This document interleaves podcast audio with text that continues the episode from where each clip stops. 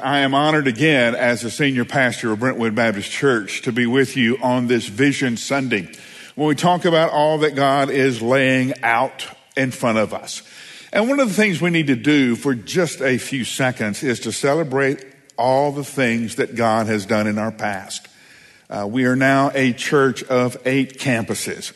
Uh, we're celebrating Avenue South moving into a permanent location that is their building, their facility and how exciting that is. You know, Aaron and I were talking the other day, and each time we have had to do something at Avenue South that involved property, finding the property for the original location, finding a permanent facility, both times we were told by all of the quote experts that there was no property available, that we would never find it. Both times, God answered in ways that, well, if we had known that property was available, we probably wouldn't have had the faith to pray for it. That's how overwhelming and unexpected God's answers have been. So we are excited about what God is doing in the sanctuary of Brentwood Baptist Church, what He's doing in Columbia through our campus at Station Hill.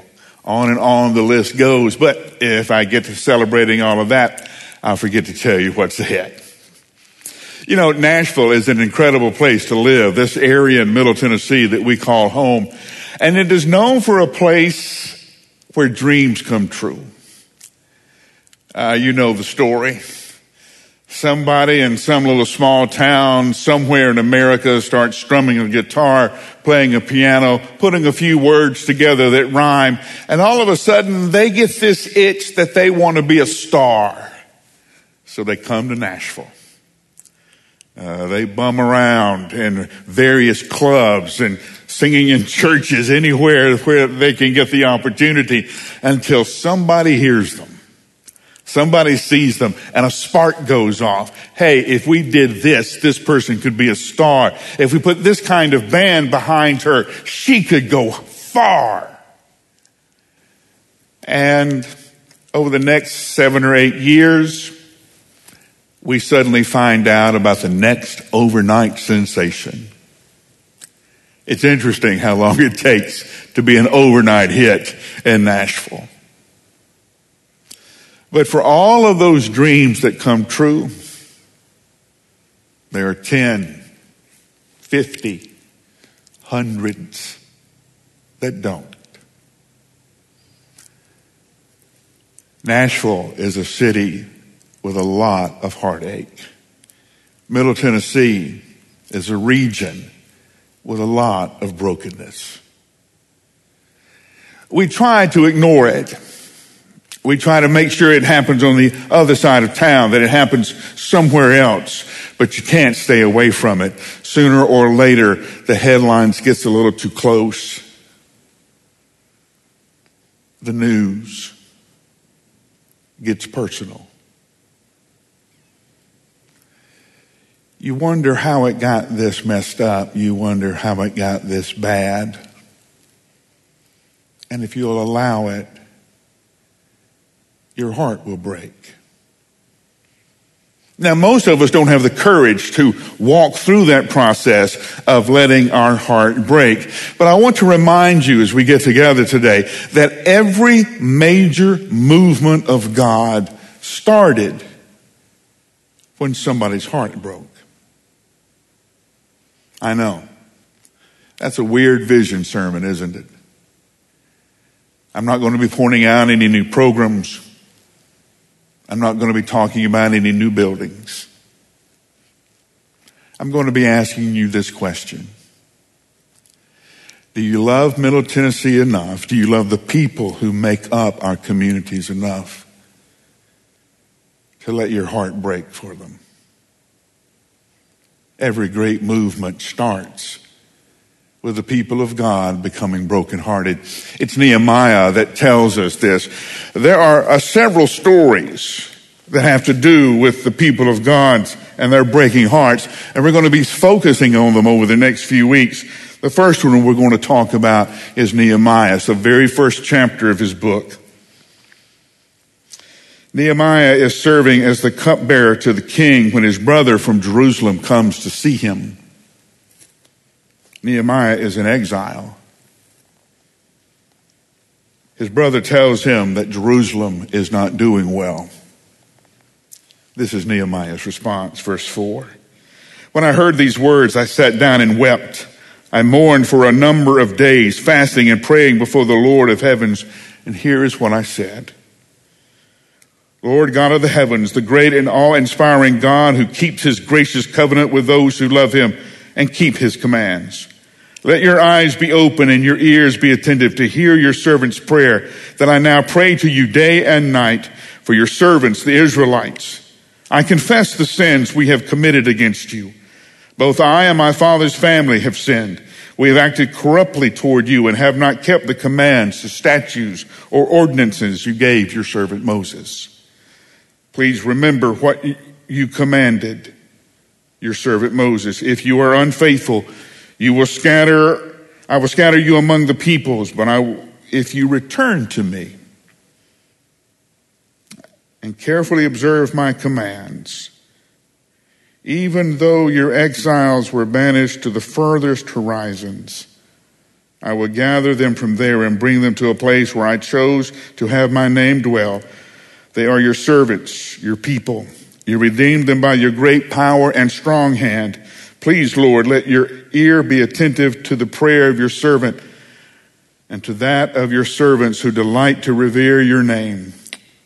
Give your servant success today. Grant him compassion in the presence of this man, the king. Now, at this time, I was the cupbearer to the king. This is God's word for God's people. Hear it, believe it and live. Babylon had an interesting theory of how they handled the countries that they overran. What they would do is they would pretty much destroy the country that they were attacking. And then they would take the best and the brightest of that country and they would take them back to Babylon. They would train them. They would train them to become bureaucrats in the Babylonian Empire. And they would send them out into the other parts of the empire, most of the time away from their own homes, to serve the king and his empire. That's how Daniel and his friends got to Babylon. They were some of the best and brightest of Jerusalem. And so they were taken in exile. This exile almost destroyed Judaism. Not only did Israel and uh, Jerusalem have a hard time understanding that God would allow his, his city, the city of David, to be overrun and destroyed, the temple burned. They gave up hope. Later we find out when the people returned to Jerusalem, a lot of them could not even speak their native tongue. The only thing they knew was Babylonian language. They lost their story, they lost their history, they almost lost everything. Now, Nehemiah had been assigned to serve the king. He was a trusted advisor and servant of the king as a cupbearer of the king. It was his job to make sure, well, that the king didn't get poisoned. Nehemiah's brother comes from Jerusalem. Nehemiah asks, How are the folks back home? And his brother tells him, The wall is torn down, the gates have been burned, the people are scattered. And it breaks Nehemiah's heart. Not only is he sad, he's almost unable to move. He talks about praying for days, fasting for days. He is so broken by what he hears his people are going through that he literally doesn't know what to do. But he makes his mind up. I'm going to bring this up to the king. Somehow I'm going to ask for the king's favor to go back to Jerusalem and restore what has been lost. So he prays. What we're going through, O oh Lord, we deserve. We didn't keep your promises. We didn't keep your commandments. What you have done to us by pulling us into exile, we deserve. But you also promised that you wouldn't leave us to despair. That if we return to you, you would take us back home. And that's what I'm praying for now, Nehemiah says. But I need the help of the king. Will you allow favor? Will you allow him to hear me? Conversation in the next chapter takes place. The king actually brings it up. Why are you so sad, Nehemiah? And Nehemiah tells him about Jerusalem. And the king then asks, What do you want? Not only does the king let Nehemiah go back, he gives him letters of protection. Not only does he give him letters of protection and let him go back, he also provides the materials to rebuild Jerusalem. You see, Nehemiah was the cupbearer. All of us are still trying to recover from COVID. My recent sabbatical, only thing I did was drive up and down I-65, hearing about what was going on in Middle Tennessee. Most of the churches in Middle Tennessee are somewhere around half attendance now in person, maybe 75%. Nobody is at full capacity. Nobody is back to their pre-COVID numbers. In fact, most of us are beginning to understand that it will be a long time, if ever, that some of these churches ever return to pre-COVID numbers. In the meantime, our world hasn't remained still. Things have happened. We were quarantined. A lot of us had to face long months of solitude. And for some of us, it was more than we could take. The incidences of mental health crisis went through the roof. Drug addiction went through the roof. Suicides went through the roof. In one of the conversations I had, I talked with the mayor of Franklin. You know what he talked about? He didn't talk about infrastructure. He didn't talk about new roads. He didn't talk about taxes. He talked about the number of people in Williamson County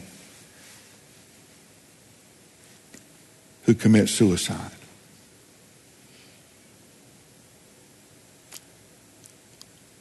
Williamson County has one of the highest suicide rates in the state of Tennessee. The main demographic of that is men 45 to 55 years old.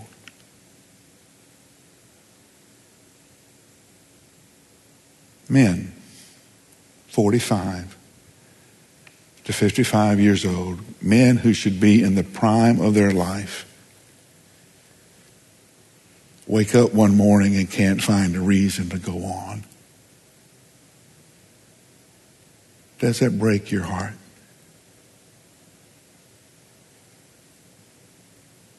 Does it break your heart with the number of young adults who struggle with anxiety and depression.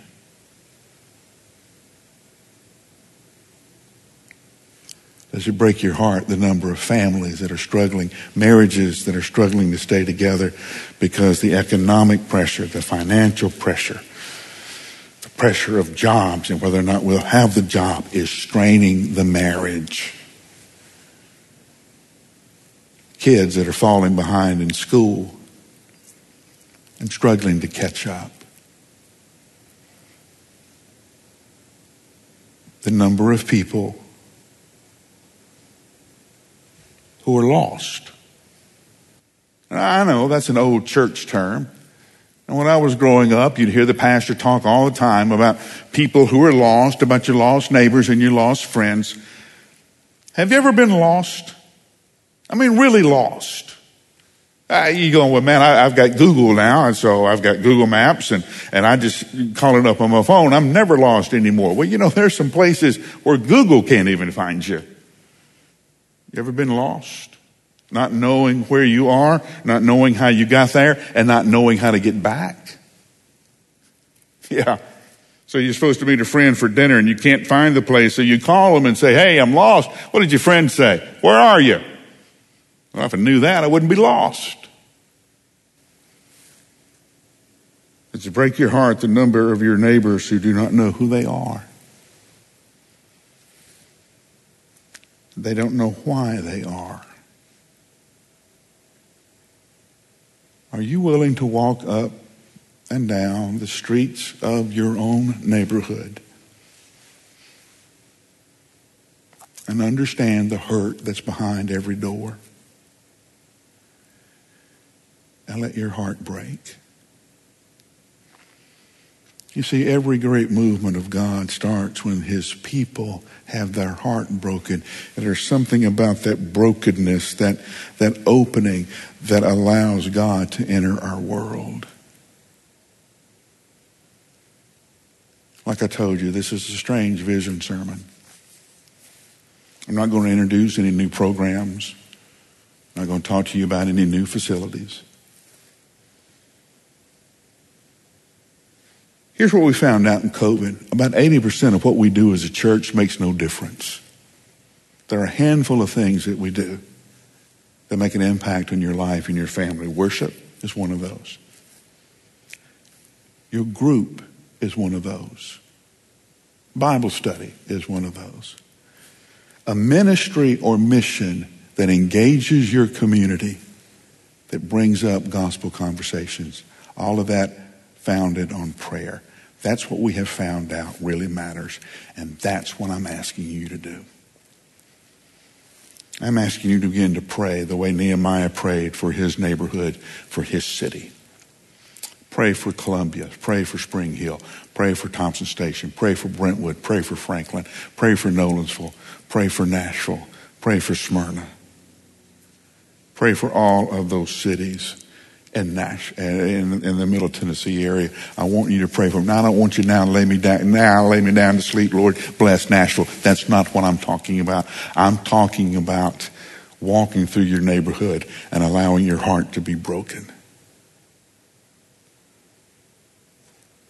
Getting together with your group and together talking about, you know, this should not be this way in our city there shouldn't be foster children or children in a foster care system that don't have a place to sleep at night. There shouldn't be this many children waiting for an adoptive family. There shouldn't be this many people in Middle Tennessee who are lonely. What are you going to do? Who has a gift, who has a passion that you're going to pray and say, here's what we're going to do. Because you see, that's where the story ended. When Nehemiah re- re- remembered, I am a cupbearer to the king. Yes, I know what's going on in Jerusalem and I know how bad it is. I know what God has done, but yet I know what God will do. And where's it going to start? It starts because Nehemiah was the cupbearer to the king. Where has God put you? Where has God placed you that you will have the platform, the open door, the opportunity to rebuild your community? Yeah, I know. It's a weird vision sermon. But we're in a weird time. And the healing starts when the people of God have their heart broken. The healing starts when the people of God are willing to have their heart broken. Are you willing to walk with me in this coming year? And allow God to break your heart for what breaks his. Here's your pastor now to talk to you about what this would mean in your community and on your campus. Thank you, Mike. Now, folks, we're not going to have two sermons today. And just to assuage you on that, I'm going to go ahead and have the worship team come back up with me. But I do have a couple of things I'd like to share. We're going to move into a time of prayer um, following Mike's admonition there. And, you know, actually, our next sermon series in November, we're going to be looking at uh, the prophet's words. I've always said it Habakkuk, but I've heard it pronounced recently Habakkuk, so I think you can go either way with that. And it's in there, Habakkuk prophesied during this time around before uh, Nehemiah's story. And he spoke of um, when Babylon overcame Judah, what they would do around the wall is they would build these ramps from the earth up to the wall and then just go right over. And they overtook the city. And Nehemiah tells the story of that wall being rebuilt. And I wonder how big they had to build the wall back to feel like that would not happen again during this time. They did rebuild the wall. But it's not the walls that give us security as much as it is God's promises over us and, and, and for us. The promise is that if you are one who is following and being formed by Jesus, that you are already participating in God's kingdom coming. You're continuing the life and work of God's one and only Son, Jesus. Then you have bought in. You understand those promises. You are enveloped by those promises. And you know that you and your families, by extension, and our church, we're going to be okay even in a time where heartbreak abounds. It occurs to me in a world that, that ramps like this exist for, for harm, there are better ramps. There are ramps that get us to things that are lost. I love when Mike talked about loss. That, that word, you know, when I became a pastor, I didn't want to I didn't want to go there to that word, or I had some reticence because it sounded so final. It sounded like a word that was going to turn somebody off immediately. What do you mean I'm lost? But you know what? Lost things, things that are lost, are things that are loved. Otherwise, we wouldn't know they're lost. Luke understood this. In chapter 15, he told several stories about lost things a sheep, a coin, a son.